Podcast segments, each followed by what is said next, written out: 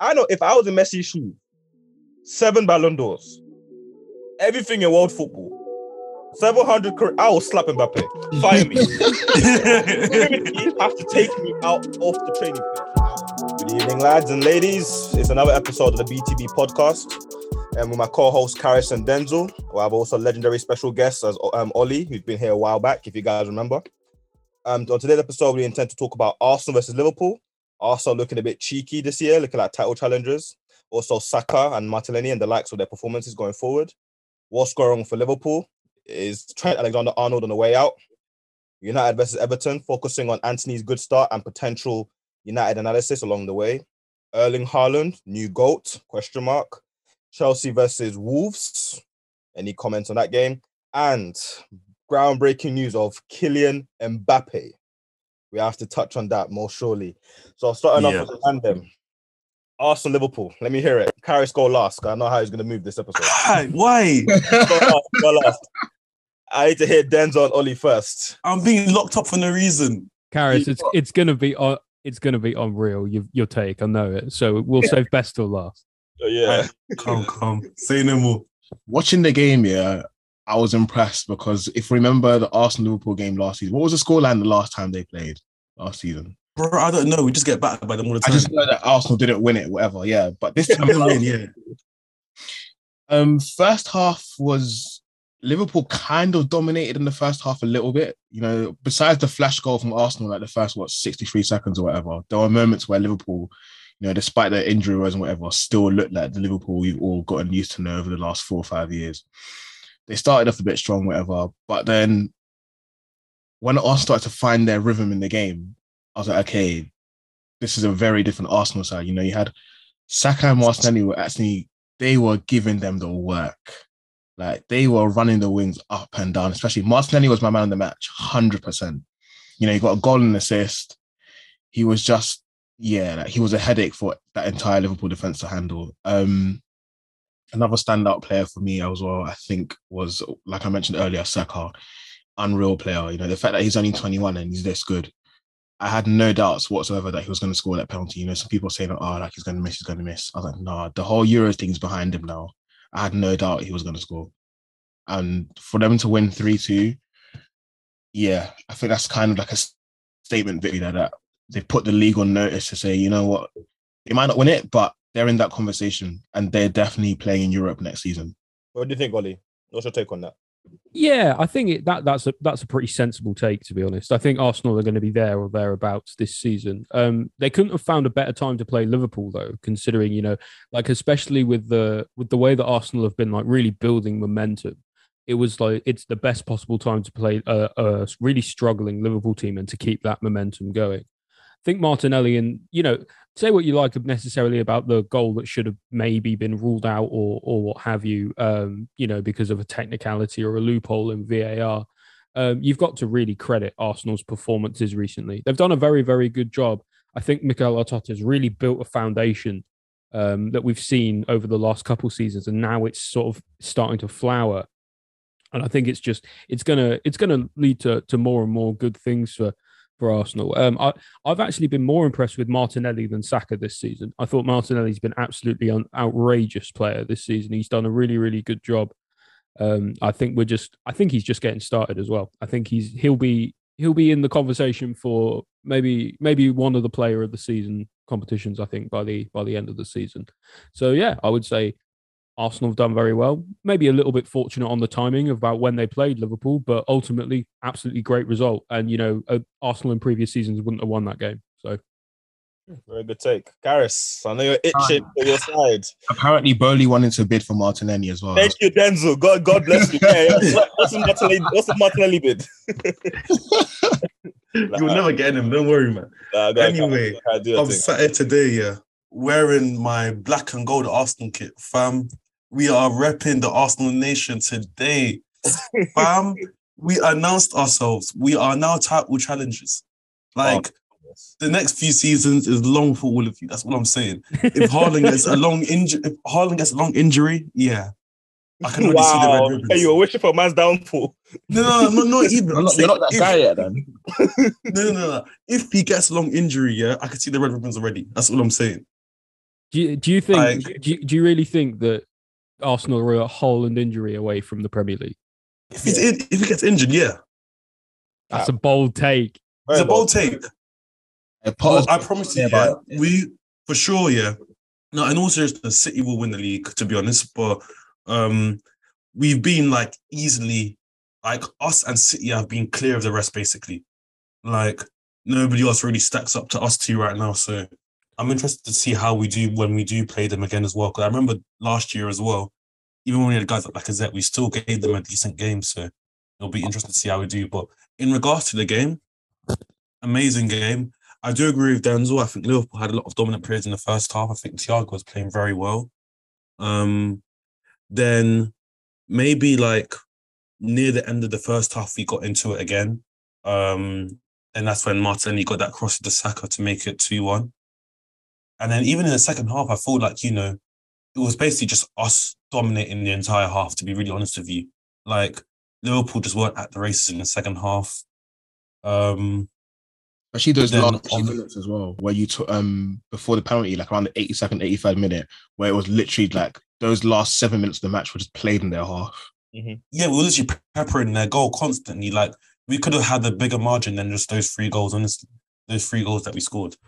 So That's kind I'm of why. I said that um that actually that the goal that you scored that was a VAR loophole type thing. I'm not really that fussed about that. I think if it was a closer game, then you, there'd be more to say about that. I don't know the scoreline was only one goal, but Arsenal played that game and they deserved to win it 100%. So I'm not. Yeah, really yeah. If, if you see the the XG and everything, it all says that we should have won that game easily. Even like a lot of stats are saying that we had like 46 or 47 touches, which is like in, in their box, which is the same amount combined as the last like three seasons, which tells you how scared we were of them before.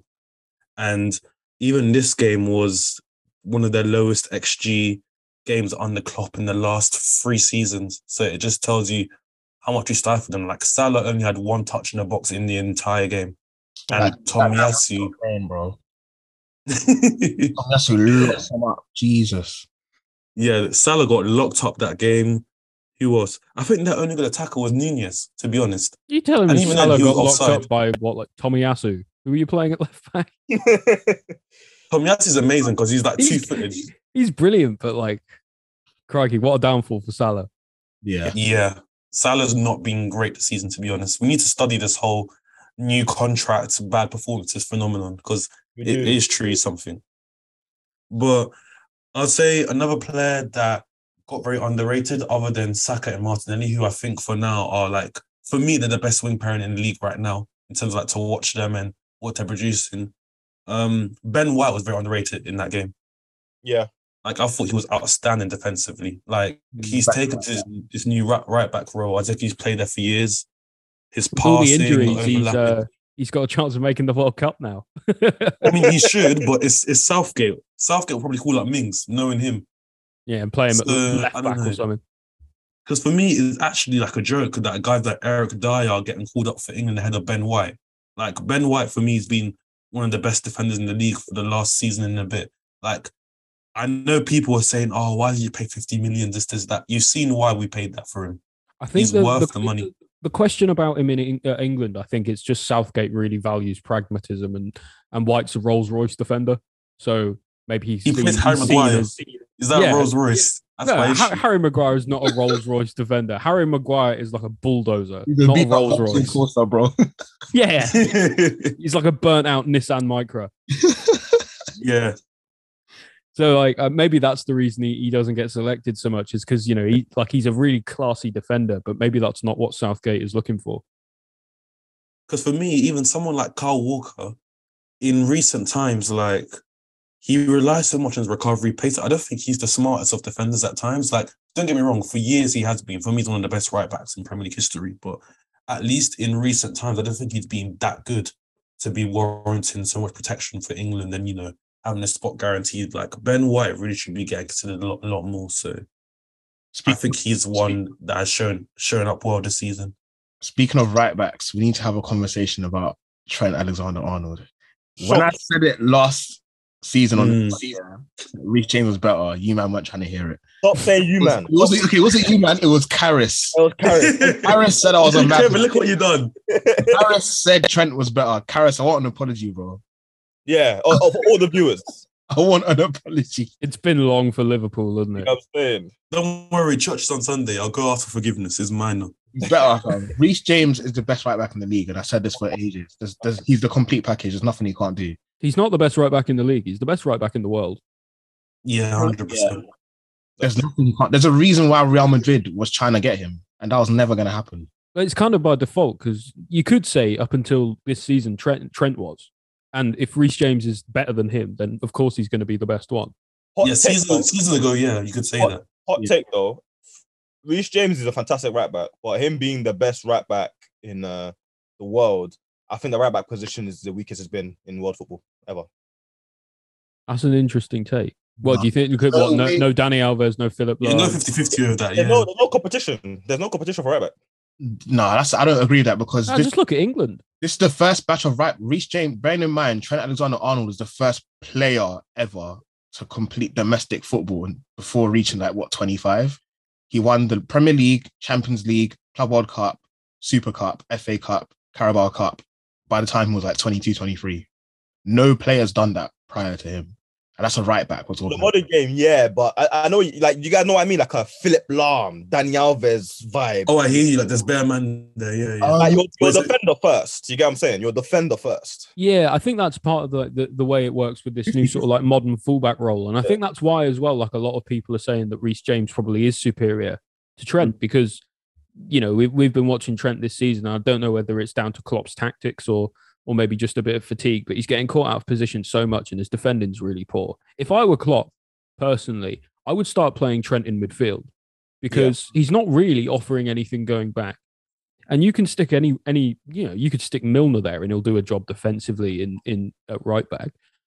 So have your mo- one arguably your most creative player in in Alexander Arnold pl- playing in in the middle of the park, you know, spraying balls around, doing what he does.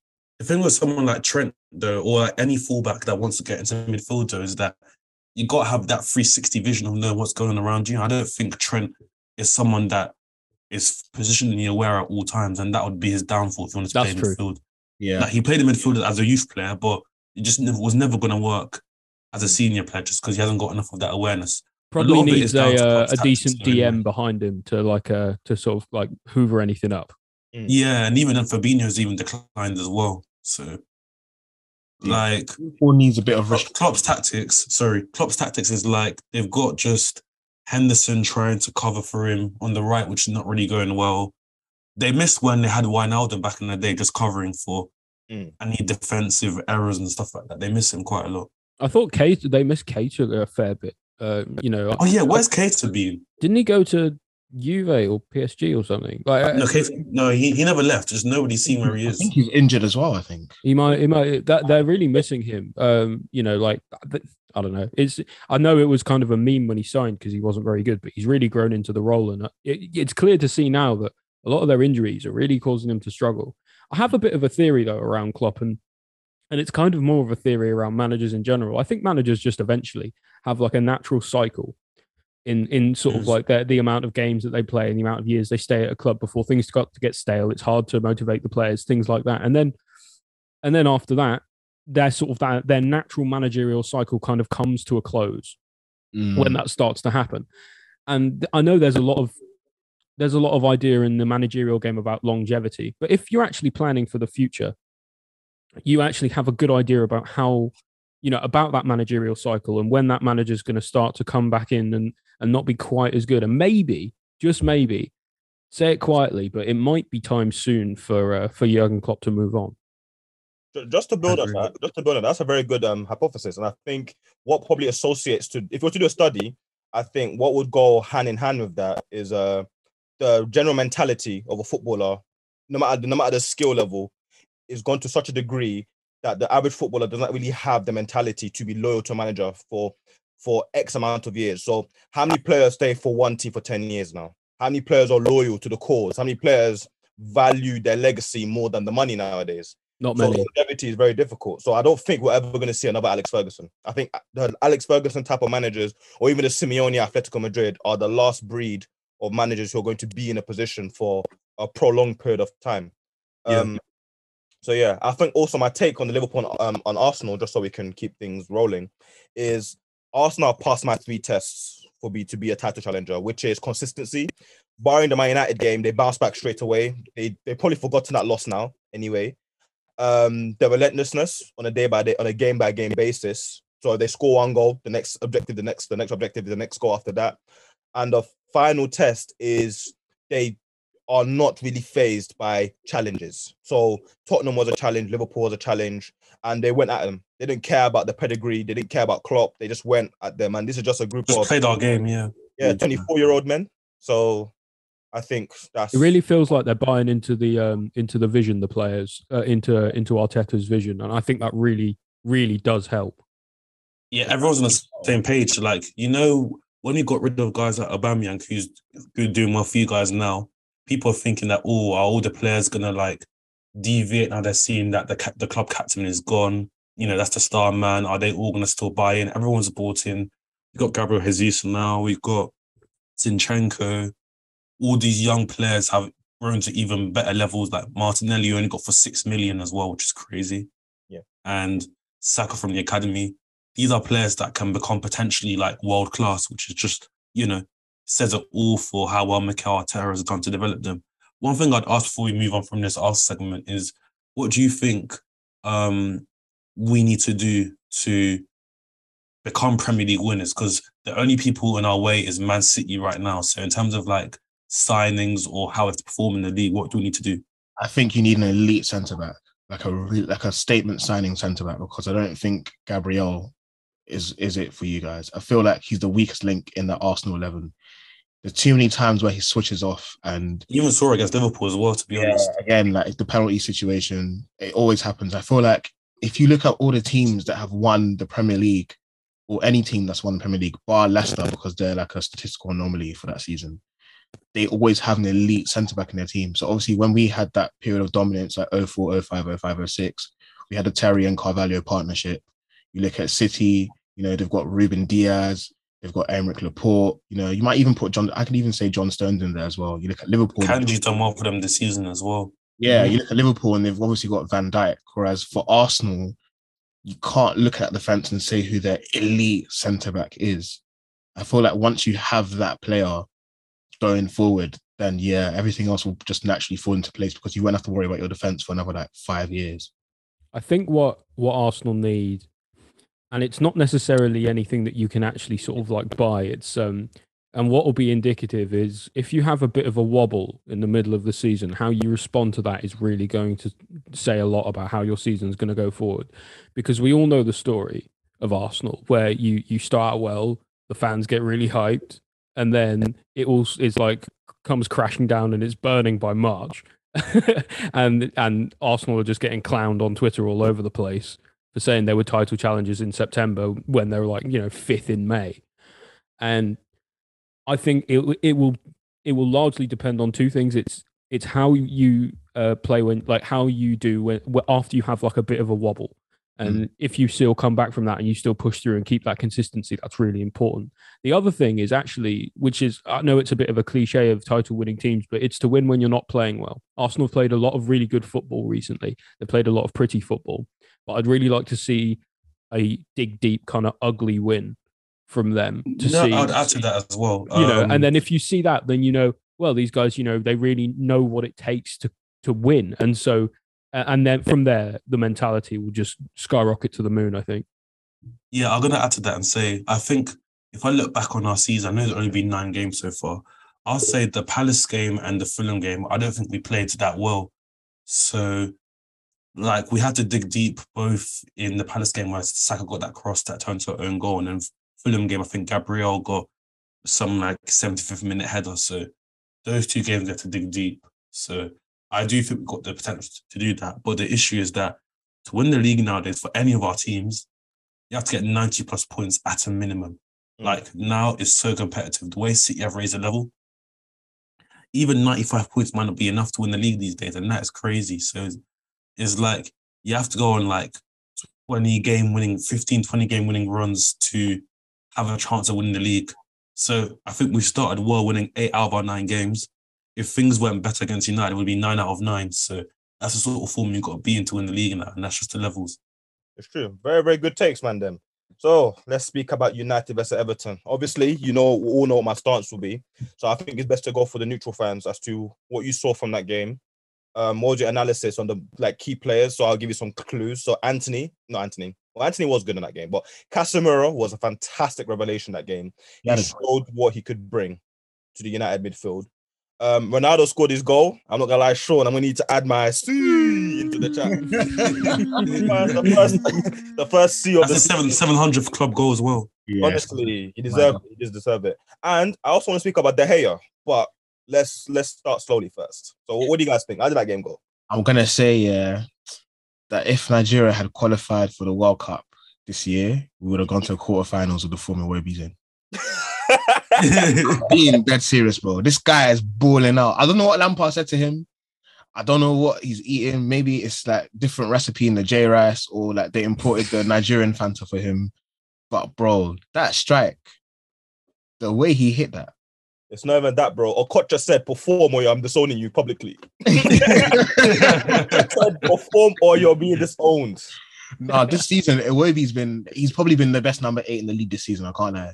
Like, he's what, probably he's a, he's a good shout for the there, best yeah. player outside after, the top six. Shaka, but yeah, yeah, yeah. Like he's been balling, and it's, it's mad because I think that player's always been him. It's just taken time to come out because obviously the, I agree, Arsenal yeah. bought him for a reason. That Wenger saw something, and that player that Wenger saw, we're now seeing that player. But yeah, and as well, I think prior to their loss, Everton had the joint best defensive record in the league, which is mad. And yeah, Coady and Tarkowski are doing well for them. I think yeah. that's a bit of a fugazi, to be honest. Uh, yeah, because I think Pickford's really having a purple patch at the moment, and uh, I, I think it, it, it could quite easily go wrong. I hear that, but I think as well, I think we have to give a tiny bit of credit to Lampard because when he was managing us, we were pretty decent defensively. So we weren't terrible. We weren't like amazing, but we getting... did let in a lot of goals, especially towards the end. Yeah. Uh, but yeah, at times I would say we were defensively pretty resolute.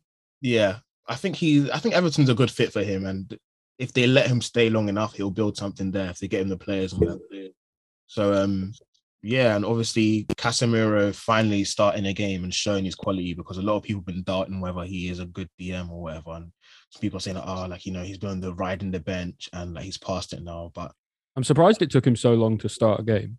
Honestly, yeah, I feel like it's because Ten Hag was saying that McTominay wasn't deserved to be dropped at the time, so that's why. Isn't that the most foolish thing you've ever heard of world football? McTominay, really? Scott McSauce. Oh, yeah. I mean, he, he set up that Ronaldo goal, you know, that beautiful through ball, and he just showed the reason why he's won what like five Champions Leagues. Like he's still that player, in my opinion. He's he's definitely not finished. He can he can play at this level for at least another two years. That's no coincidence either. Casemiro to Ronaldo, they've got the chemistry. Yeah, it's um, nice to see. It's nice to see Ronaldo back in the goals again. You know, because he's been riding the bench a little bit recently as well. I'm not entirely certain on. I, Ten Hag doesn't move me. I'll be honest. Uh, you know, I find his tactical choices a little bit strange.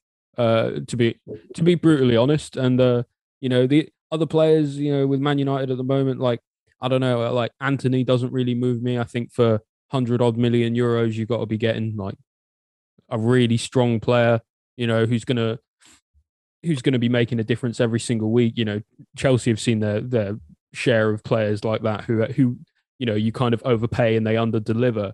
Um, I know it's early days for Antony, so it's you can't say really he's under delivered, but I think I'd be expecting to see a little bit more from him soon once he's gelled in and sort of bedded down in the prem.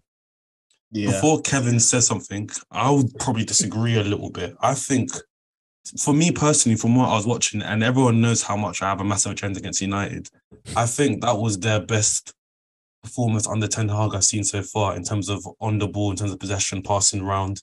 I saw some of those little tacticals on Twitter that were, you know, showing how they played.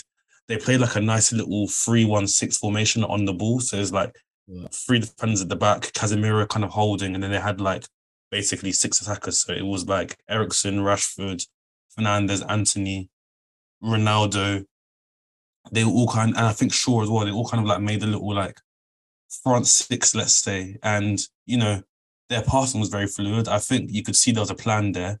For me, it reminds me of what we had under Arteta when he first started. That even though he didn't have all of the players he wanted yet, I think Ten Hag has started with a better set of players, to be fair. But yeah. even though Ten Hag hasn't got all the players he wants yet, you could see what he wants from them, and you could see how United will move going forward. So I think for once they've gotten the best manager they've had since Ferguson left. That's for me personally. And in terms of performances, I think I was impressed with Casemiro, as everyone said. I was impressed with Martial before he went off. I think it's a shame that mm. he's had so many injuries, but um, he's having a bit of a renaissance season. Him and Rashford. Yeah, if Ole didn't run him into the ground, then Martial would be fine. But that's another story for another day. I'm worried but, about. I'm very worried about Martial. Mm, no, Ole ran, ran him and Rashford into the ground really badly. But Martial, you could see the all-round play. You could see why he was banging the goals in preseason. Rashford played really well. He has to be on the plane for me for England, but Southgate is stupid. Like his crossing and stuff was really good. Antony, like I'd like to see him get a bit more involved in games sometimes, but his finishing has been really good so far, and that's been a good thing so far. So I think it's best Kevin talks most about United. Mm. I think I'm going to start from the from the back. So David De Gea, I believe, has been improving very steadily under Ten Hag. So coming off the line was my biggest problem with David De Gea because a lot of the times the like attackers could literally call their wife go ask for a mortgage on their way um to the goalkeeper. he, doesn't rush out. But the, um the game against Everton is very composed. I personally feel like he should be our captain. To be very honest, David De Gea is a very level-headed guy. Um, That's too far. Sorry. Yeah, you're stretching it, bro. yeah, yeah, I could see it. I could see it. He's been there for a long time. Leader within the squad. I see that. I see the vision. David De Gea. He's too feeble. No, the David De Gea on corners yeah, long All I'm saying is that, that's T1 as captain. All I'm saying is the last time David was captain, he was saving goals, power strikes with his feet. That's quite, all I'm saying. Quite literally, every, every single player in the United squad is, really a, is a more suitable captain than Maguire. Every uh, single one. 100%. I'll even give Wan-Bissaka a, a shout, not gonna lie. his, his distribution of the ball was fantastic and he played a very steady game. Obviously, Iwobi did expose him a little bit, but hey, it happens in football um Casemiro literally reminded me why we always need a, a, a, CDM, especially a CDM. He embodies what if we had got Matic younger in his career, what he would have done for us. So I'm really happy with the way he performed. Good tackles, kept it very decent. Um, I believe the, the statistic was Casemiro had 69 passes that game. 69? Um, yeah, 69 passes. Hmm. And on average, um, McTominay averages around 30 passes per game.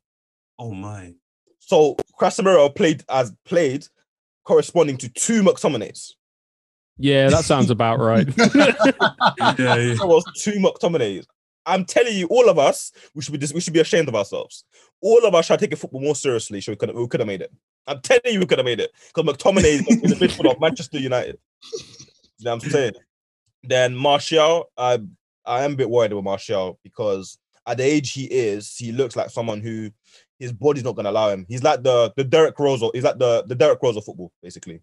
And the basketball fans know that Derrick Rose was made out of glass. Like anytime you needed him, he was injured. He would do like two good things and be worried because you know he's injured. So I think that every time he's played under Ten Hag, he's been fantastic. But I don't think his body's gonna allow him to actually flourish. And I'm not going to lie to you, I think we need to sell him soon. He's not going to be able to cut it. His body in the Premier League is not going to be able to cut it.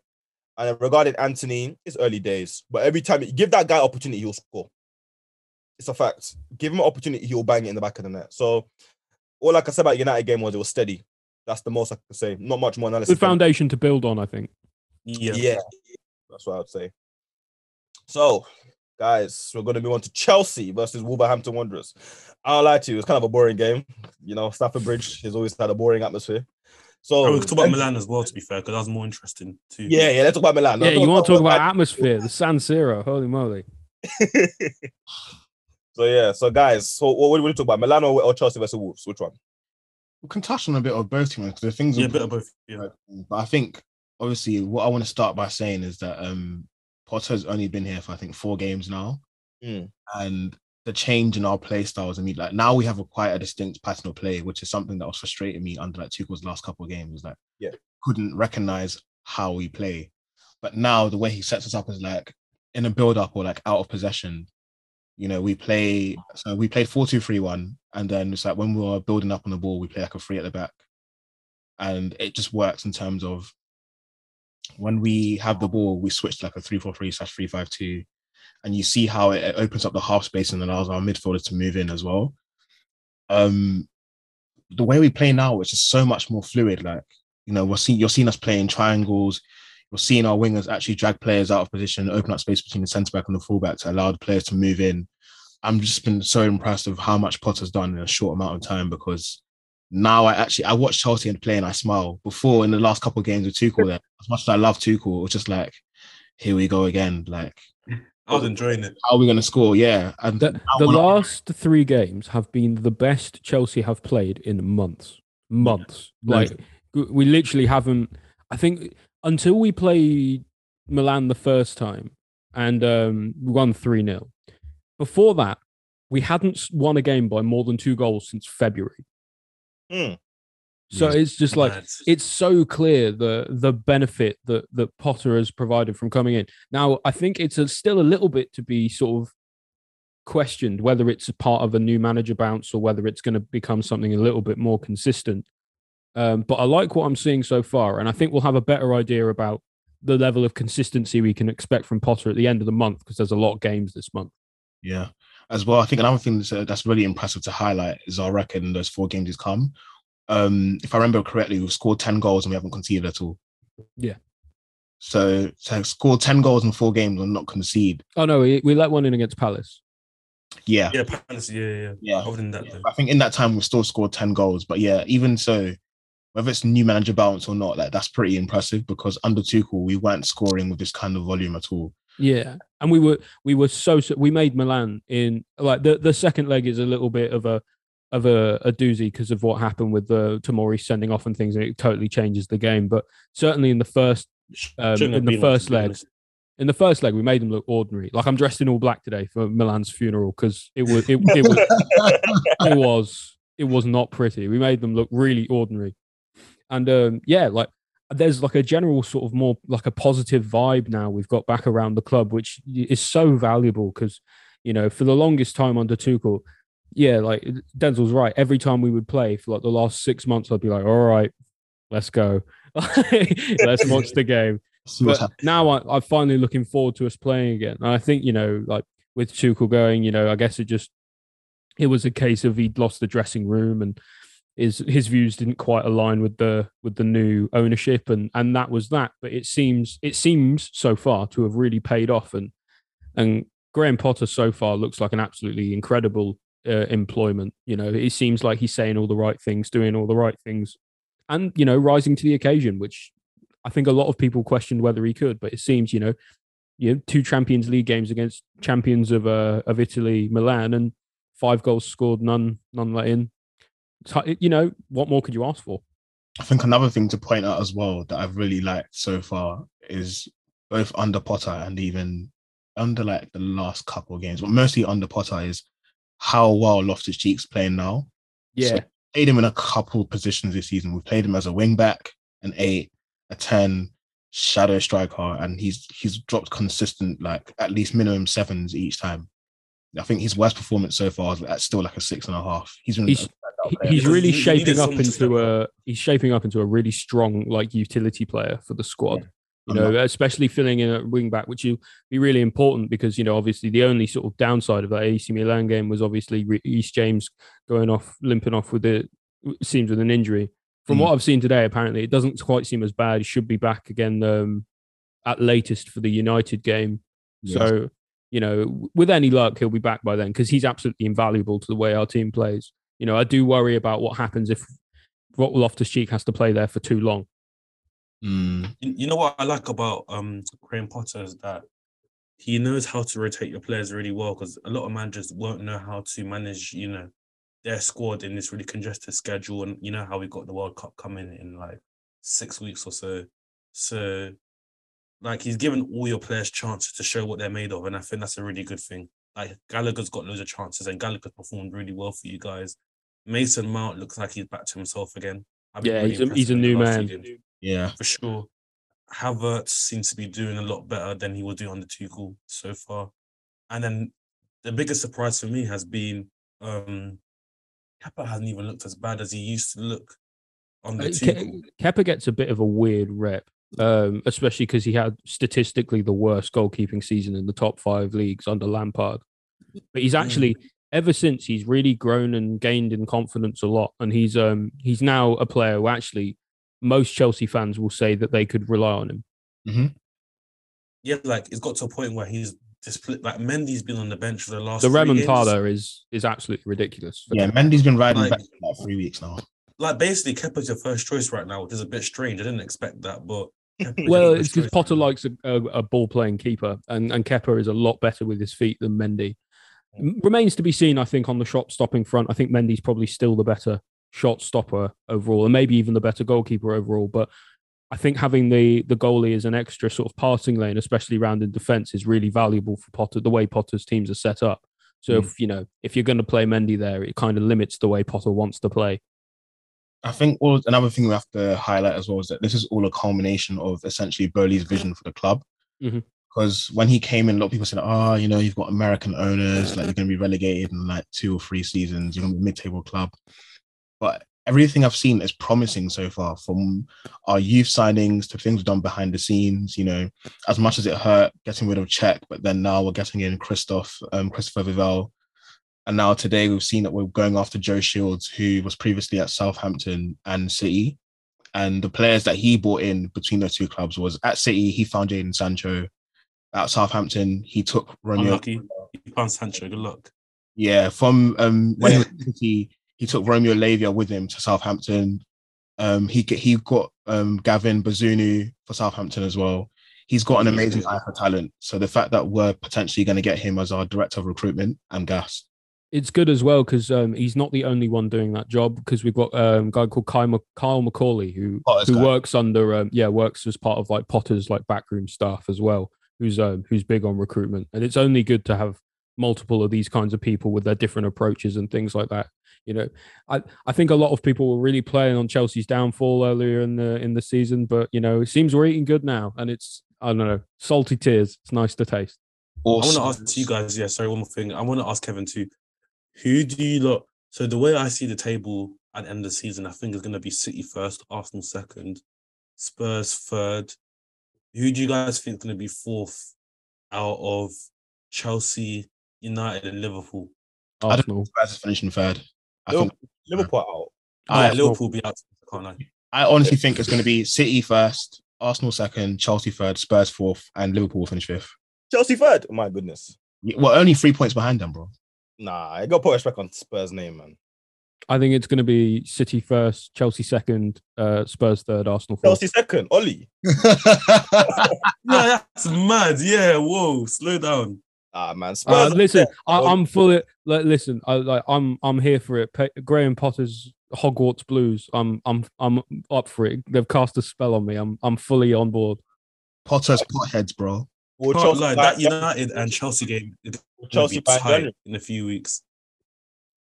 No, I don't. I don't think Liverpool's going to finish top four. I think they'll finish. No, I don't. I don't think Liverpool will finish in the Champions League spots this season. I think that, that the way I see you, it, that that Chelsea and United game will be so so tight. Yeah, it will be. It's going to be a good game. That one. United and Chelsea. Hmm. We are the better team at United than Chelsea. We do.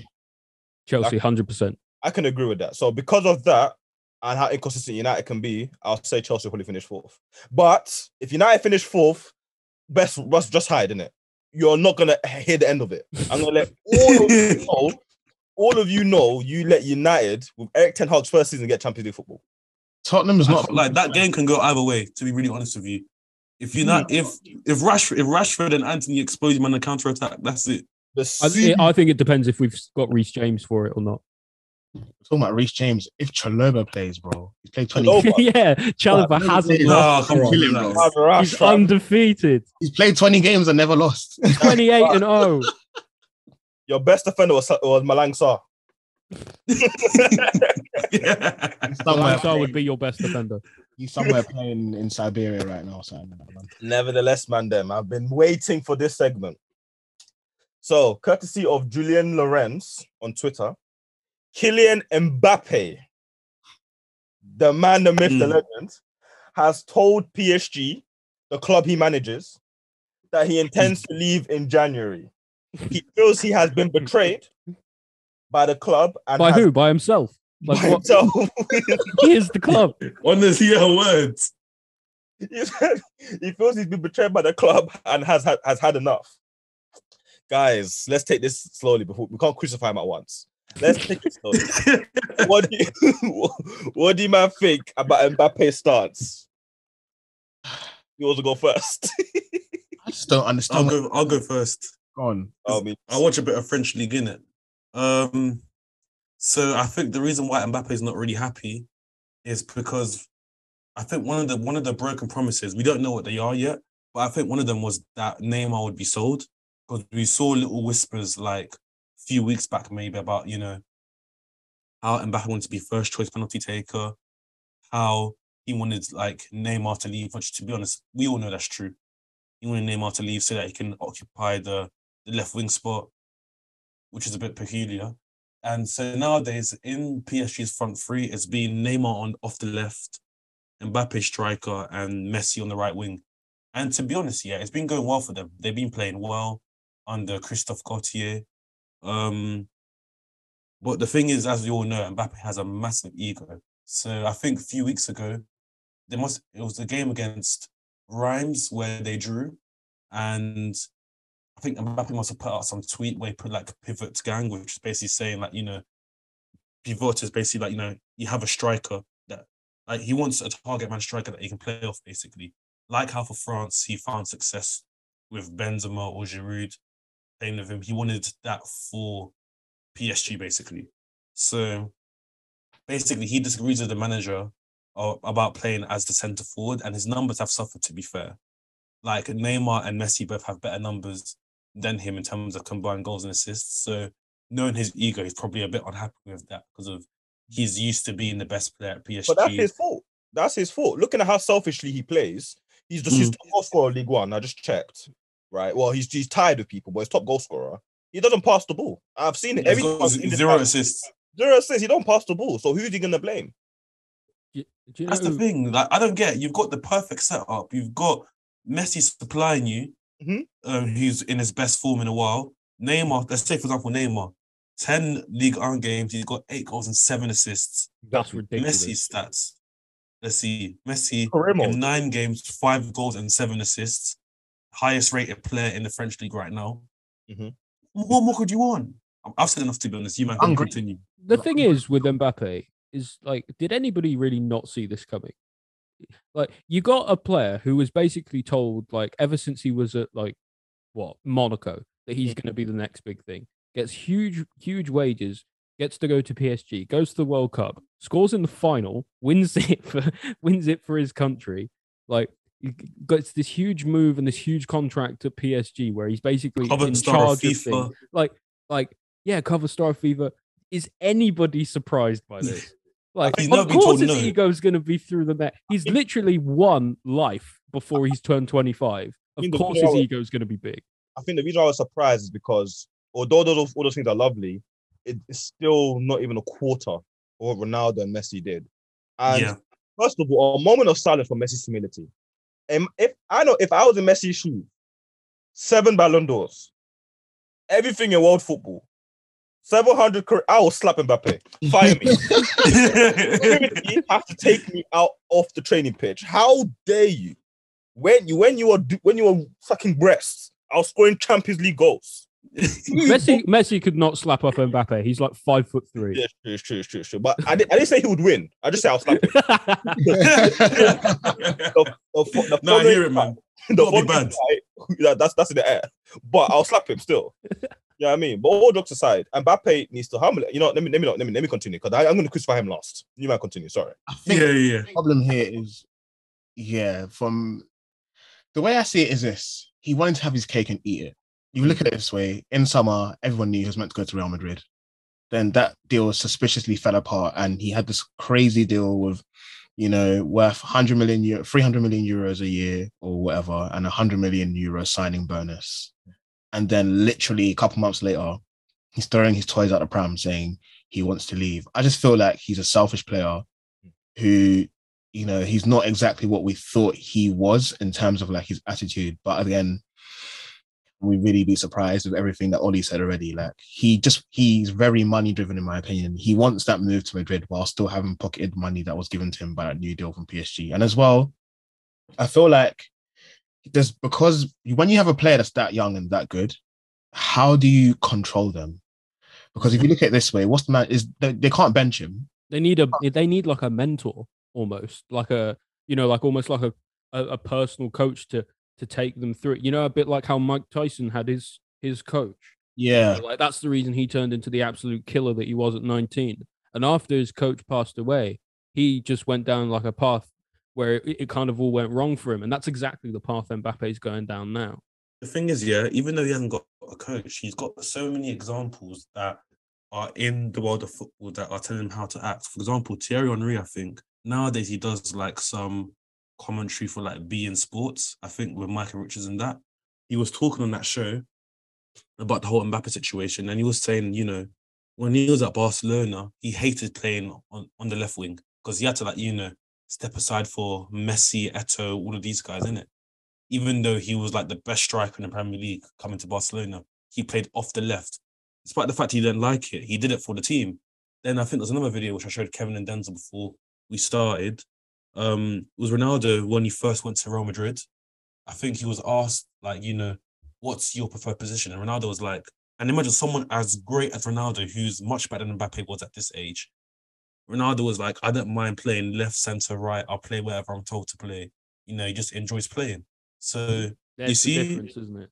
Yeah, humility really counts for a lot, and Mbappe does not have that. I think there's a difference as well in terms of like, and this might be slightly a damning thing to say about Mbappe, but I think the difference between something like him and Ronaldo and Messi is that Ronaldo and Messi had to literally like especially Ronaldo had to fight and claw for absolutely everything he ever had. Yeah.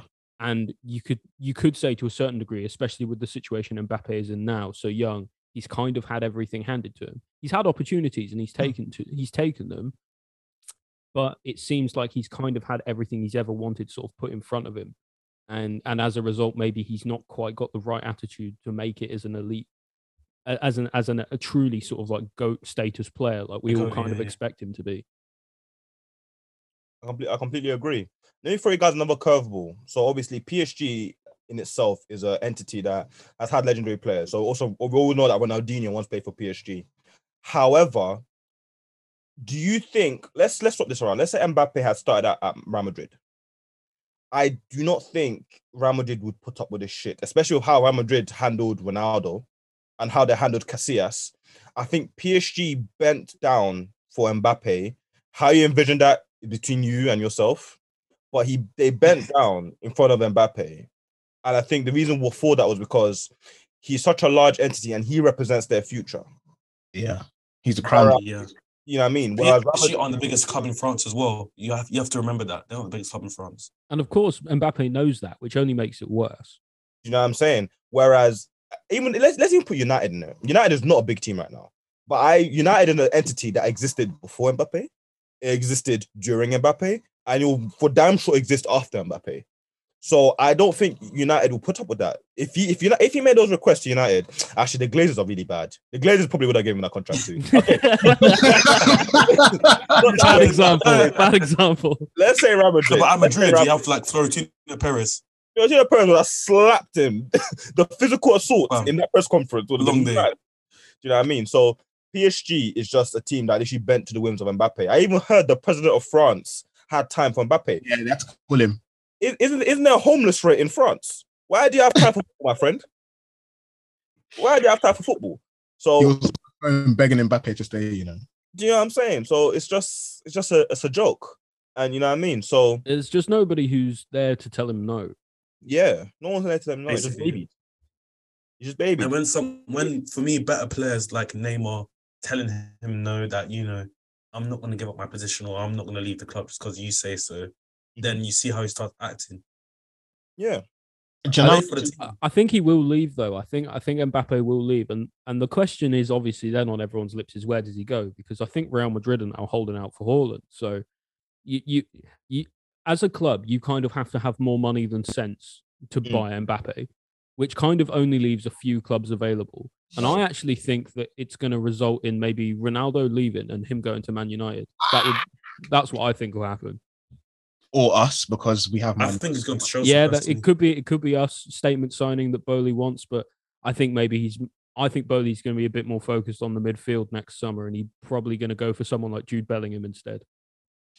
Yeah. Let's have fun with. Let's have fun with this. If given the opportunity to sign Mbappe today, with conditions similar but not the same as he has at PSG, would you take Mbappe? No chance.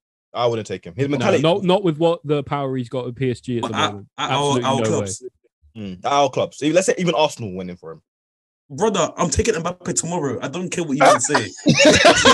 You're gonna offer 40 million and one pound. Deal with the devil. Fam, you can run, you can get you can have the keys to Islington. I do not care. Oh, there's no wrong. Premier League title. Like, Look at this guy. He, no, no, no, wait, wait, wait.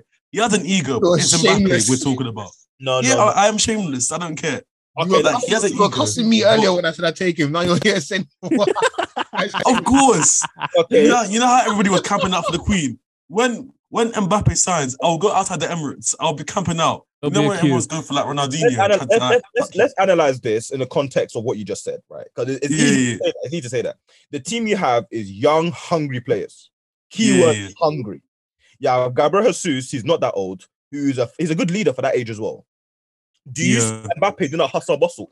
Mbappe will stand there with his hand on his shoulders, like, you man, pass me the ball, bro. What's going on? You know what I'm saying? You you will destroy your whole dynamic. Who do you drop to play Mbappe in the Arsenal team though? That's another question. You know I'm saying. That's the thing. Anybody. He picks his position. As long as it's not Saka's position, it's fine. No, okay, but what's uh, absolutely? What's so, no, hang on. Who do you drop? You drop absolutely anybody because if we if it's with the with the stipulations of Mbappe's contract, you don't get to say. Yeah. I will wash the toilets. If Mbappe, Mbappe wants to go in goal for Ramsdale, he can. Like you know, like that, that's that's just what's going to happen. It, that's, but that's the only reason. If if he had a stipulation on, in his contract that's kind of the same as what he's got as PSG, where he's got these massive powers over the way the club can operate, like, there's absolutely no way you can take him because he'll just wreck your club from the inside out because he's not a businessman and he doesn't know how to run a club because it's a really hard thing to do and he's a really young guy. So, I don't know. To me, it just, I've, it, it signing Mbappe with that with that kind of clause in his contract it's just a recipe for disaster. That's the issue. Like, he needs to like just pat on his ego because it's way too much. Honestly, how much did he even make per week? Hypothetically, stupid money. It's on stupid money, bro. Like, I think he's the best player in the world right now. I know he's not expecting a pay rise. oh no, he oh, definitely he's not expecting a pay rise. no, he's like, inflation's really hitting me right now. Come on, guys. no, but low key, low key, yeah. If Mbappe comes to Chelsea, whatever club in it, I promise you, people camp outside Stamford Bridge like he's the Queen. No, but man, them. The question is, how much is he making per week? Because now I'm getting a bit angry. How much? Oh wait, it's on Sky. It's on Sky. It says yeah. the 23 year old France international will make one million pounds a week. He's on one mil a week. So yeah, he's the Are highest. Sure that's true? This is on Sky News, bro. Not even Sky Sports News. Sky News. That's how big that deal was. When the man them was saying we should jog, I should have been jogging to make it to football. Bro. I'm telling you, one million so, so you would. So you're saying you would still take him on a million a week, Karis? Would you still take on a million a week? Costs more in wages than your entire squad combined. Um, I, will, I, will sell, I will sell myself for league titles. Come. Only you have to realize it's basically 2003 for this guy, you know. It's basically 2003. you need to analyze this properly. If he's on long. one a week, you do realize you, you need to close your academy and women's team completely to afford him. No, because you're gonna go into administration. We, we, we won't talk about that. Don't worry. We, we, don't talk about that. We don't talk about that. It's Gunnersaurus all over again. one mil a week. You're going into administration by match week 10. No, that's mad. That's that's, that, that's for Bowen to sort out, isn't it? That's gonna happen to you lot. So good luck. But okay, let, let me ask some more questions. Obviously, Neymar seems like a very easygoing guy. I struggle to see what their problem was. Who anyone who's really like understanding of the League One, what is the problem with the way Neymar plays, and why would you want a player like Neymar gone? I can understand if you're playing for United and you want, I don't know, McTominay gone. Why do you want Neymar gone? They used to be boys, I swear. Like, how do they feel? Yeah. I think it's an Mbappe, ego thing. Mbappe's ego just got bigger, and at the same time, Neymar plays in Mbappe's position on, off the left. But I thought and Mbappe you know, sorry, I thought Mbappe liked strike. No, Mbappe doesn't really like playing striker. He likes to play off off a target man. Okay. That's why he played well with Giroud. That's why he's played well with Benzema. He likes to play off a target. So that's man. why he wants someone like like Neymar gone because he doesn't complement the way he plays. Mm. Yeah, precisely that. Like the team is winning, but he doesn't like the fact that his numbers have decreased by playing centrally. Jesus, how how sport can you be? Nah, I don't like the way we're winning. What are you on about? I'm I'm not getting straight tens on sofa score, so everyone's got to go. Like what's peak as what's peak as well is that we know that Mbappe is not good at penalties, but he still demands to take them ahead of Neymar, who's a good penalty taker. Hmm. Yeah, of course, he missed one. He uh, he missed uh, the one to get knocked out of the Euros, didn't he? Against was it Switzerland? Yeah. Yeah. Yeah. yeah. So how do you, how do you You'd think something like that would humble him, but I don't know. Guess never happened. Like, like he's got respect for Messi somewhat, but for Neymar he doesn't. I don't get why. Like and it's, and it's scary to say somewhat. Word. the third yeah. player in the world after Messi and Ronaldo, you don't respect him enough. You know what I mean? But uh, I think we still got time, so I think we should still discuss the feeder club topic. Yeah. Right, so cool. basically, essentially, if you look at um the topic's quite interesting because now it's something that Chelsea wants to implement into like a multi-club model as well. So in the past, we've had Vitesse Arnhem. We, they weren't necessarily a feeder club, but they were like our little training club in terms of we can send players on loan there. Um, feeder club model, some people don't like it. Some people see it as like, you know, it's kind of predatory on the other teams because like they get a great talent and then they get shipped off to their big brother. But you see that model working at the moment, like RB Salzburg and RB Leipzig. Salzburg has produced a lot of talent recently, and you know they get moved on to their bigger team, Leipzig, and then obviously on another bigger team. So, do we think the feeder club model works? You know, does it benefit everybody involved, both like the feeder team and the parent team, or is it something that's kind of like to the detriment of one team only? Shall I, I want to say to that. Sorry, you go first. I I think it's it's a really interesting concept. It's the multi club model because you're you you've got so many possible avenues and so many possible ways that you it can be sort of like ethically or morally questionable hmm. you've got you know like for for just one example is how do you how do you make deals between the clubs for example how, how you know how do you make sure that it's all fair and above board in terms of you know say if i don't know one one team has uh, like a you know needs more uh, of its uh, transfer budget. And so they they sign a player from the other team that's not you know that's not uh, not very sorry rated very highly but he doesn't buy them for much because they're effectively owned under the same umbrella club you know? So you've got you end up with this situation where one club is kind of like you say feeding off the others in almost like more of like a parasitic kind of way. And I don't know. It seems like something that the court for arbitration for sport will eventually get involved with because I don't know. To it seems like it's like it. It's really it's like it's ethically questionable, but it's not illegal, at least not yet within the game of football. However, having said that, I'm going to take a, a note out of Karis's book here and say if that's what it takes to keep up with City, and you know if that's the way modern football is going, I'm here for it if if that's the way modern football has to go in order for Chelsea to win another Champions League or some league titles, then I guess that's what you have to do. Uh, according to Wikipedia, I'm not sure how accurate this is. they've got a list of teams in England that have their own sort of feeder club set up. So apparently for Arsenal, I don't know if you've heard any of these teams, Karis, but you've got three feeder clubs. Um, one called ASEC Mimosas, that was um, years ago. I don't think we have them on the Wenger. I don't think we have them anymore. Yeah, um, Colorado Rapids in America. Yeah, that's current. And Inverness. I can talk about that later, but yeah. And Inverness City in Scotland. And then apparently for Chelsea, for us, apparently, obviously, like I mentioned, we still have Vitesse Arnhem. Um, yeah, but it, it, there's nothing official there. I think. Yeah, it's just a good relationship mm. between the clubs. Yeah, I think these two are completely incorrect because it says PSV Eindhoven and LA Galaxy. No chance for either of those. I don't no. think so. Other than Van Ginkel, it's been a long time. And then you get to Man City, and they basically have their a separate section of their own because there's so many, which is mad. The City group is big. Yeah, but, um, they've got like what is it like Parma and New York. They've got City Melbourne City FC, New York City FC, um, apparently Bangor City, um, they've got that doesn't make any sense. I don't see the links there. Sporting CP in Portugal. Don't know how that would be a feeder club. Doesn't make any sense. I don't think that I don't that can't be right because um, if they were under the same um, uh, if they were under the same group, only one of them would be able to play in the Champions League. I think. Yeah. Um, what's, Man- what's, United, what's United's links then? So yeah. United's links are is interesting. They've got quite a few as well. Um, they've got in Wales, Connah's Quay Nomads FC, mm-hmm. um, Desportivo Brasil in Brazil, obviously. I don't know how accurate this one is, but FC Twente in the Dutch league. Um, Fluminense, Brazil again. Mamelodi Star, Topo Football, Norway. And then Scotland, they've got Livingston FC.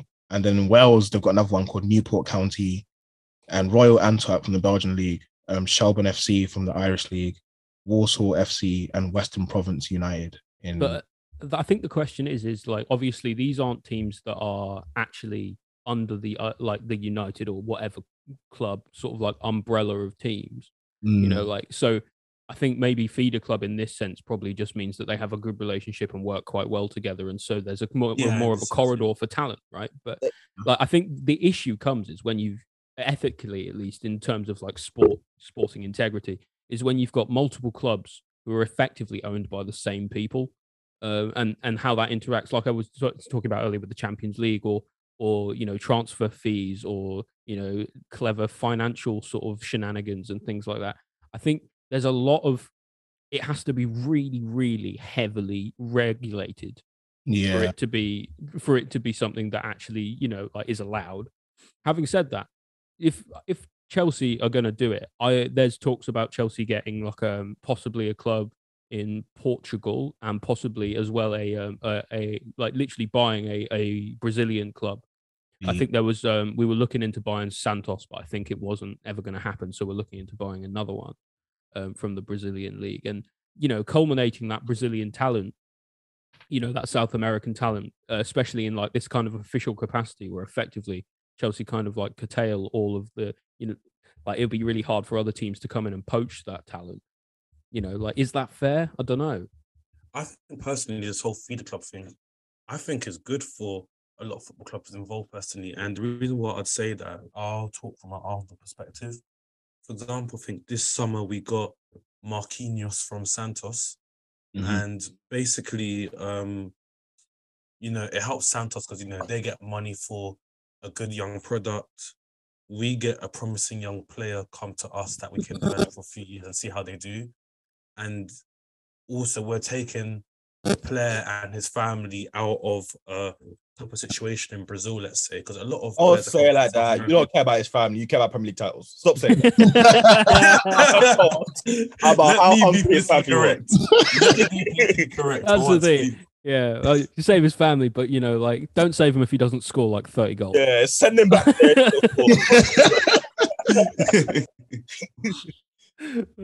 but yeah, so um, my take on the feeder thing is let me give you the example, which actually um, reminded me of the, the topic. So Sesko was a player that United and Chelsea were very much interested in this summer. Yeah. And I think we'll give evaluations of, correct me if I'm wrong, 50 million, 60 million?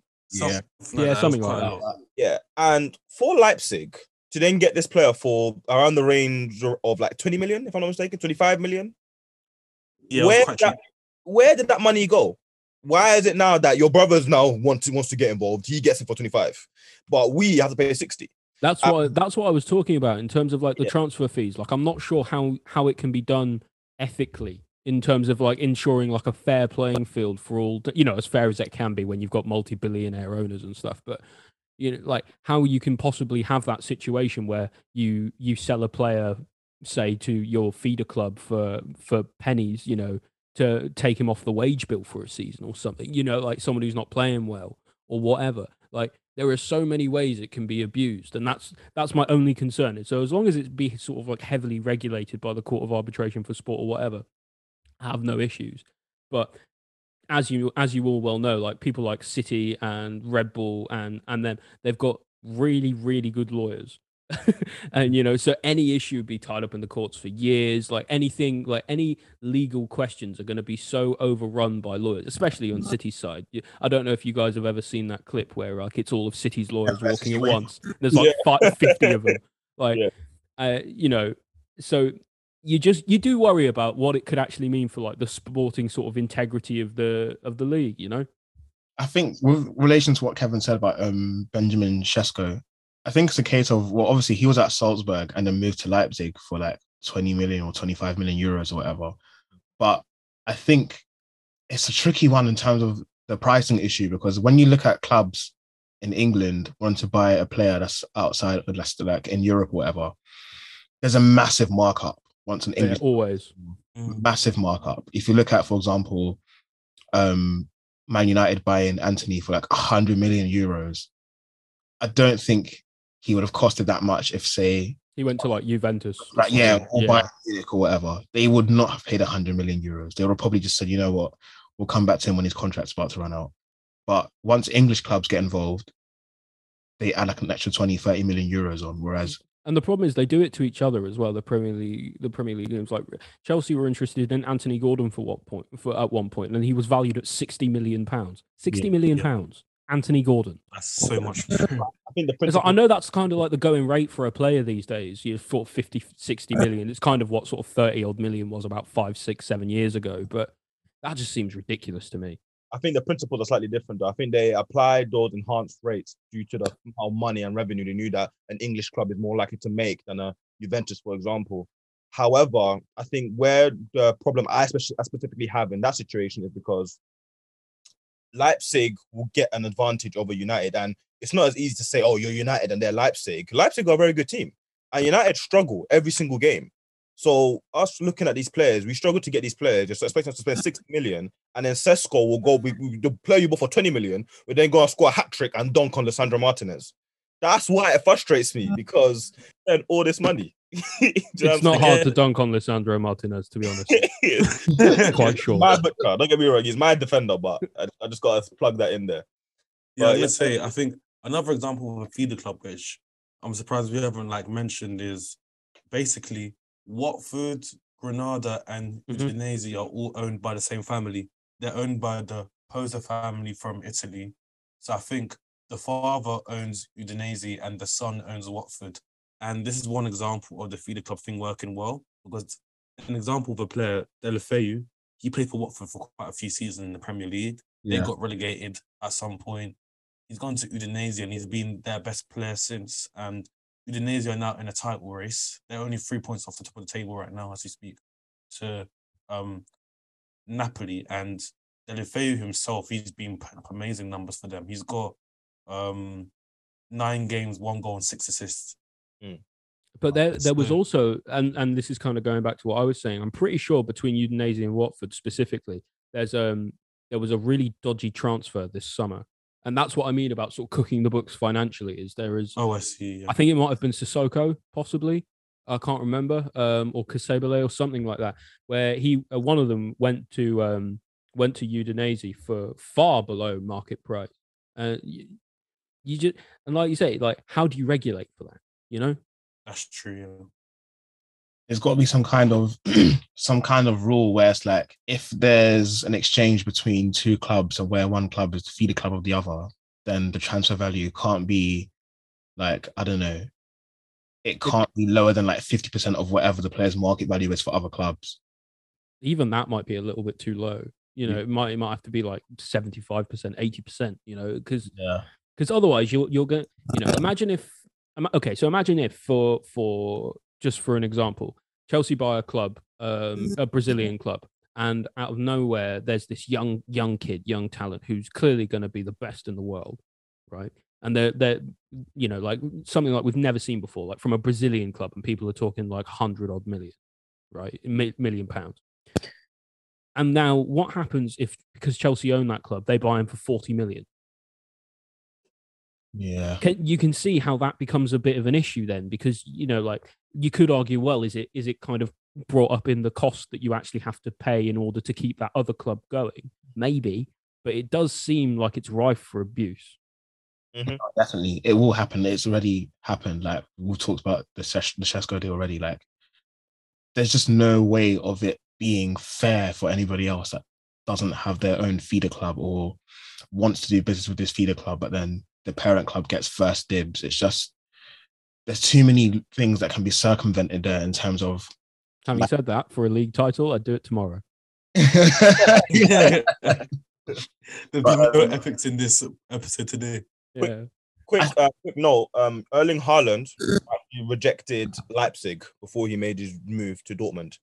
So if Haaland had gone to Leipzig, I'm sure they'd have paid pennies for it, and he would been banging goals in the Bundesliga. So, like you said, it's it's not right with me. I don't think it's right at all. Yeah, I think at some point, like you can talk about like the the what the player wants to do uh, as well, you know, in that kind of situation. But you know, as well as like you know if you've got a, a, player who's already within a managerial like in the managerial setup of like a umbrella club you know you, you're thinking about as well like where they're going to be more comfortable they're probably going to go with what they know you know like it, it's especially for young players who are quite impressionable you know oh you know stick with stick with red bull because you know this is what you know and i don't know maybe it takes someone more a bit like Haaland, who's just absolutely you know like robotic to to reject that I'm gonna ask, do you guys think there should be maybe like a restriction on the sort of club you can have like feeder links with? So, say for example, Arsenal and Colorado Rapids, I assume no one would have a problem with. But do you think it'll be better if like, let's say teams like Arsenal United, Chelsea, we had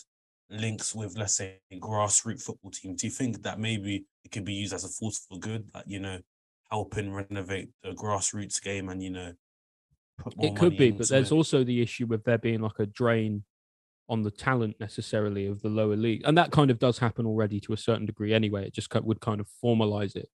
You know, if you've got all the best clubs who constantly have these like this network of feeder clubs that maybe going around in the in the lower leagues and say like the national conference or whatever then you know those those those teams themselves who actually do have a certain appeal to their own fans as well you know it's all well and good oh you know they've bought so and so from us for 250 grand or something like that. But you know what happens if in two years actually that player is worth a million? That's life changing money for that club you know? So it, i don't know. There is no there is no actual answer to this debate unfortunately. I wish i had the right call but mm. i think the way i'd see it working in a somewhat fair way is i don't think any club should be allowed to own another club in another country's top division mm. i feel like I, they- I would even go as far to say it's got to be like the the first like two or three divisions because you know, like what happens if you know it's a bit like Watford and Udinese. What happens if you've got like Udinese in the in Serie A, then Watford get promoted into the Premier League? Yeah, it just doesn't seem fair. I feel like they need to be there needs to be a restriction on where that cl- um second clubs. Maybe it's about European competition. Maybe it's about like or like whatever competition you're in. Maybe it's like you know you shouldn't be able to have a feeder club that exists within the top five leagues that all contribute into the Champions League or the Europa League, like if you're a European team. Yeah. So, you know, if you're looking for talent or looking for a feeder club, it's got to be from South America, Asia, you know, the US. Like maybe that's the better way to do it. Africa, you know. Yeah.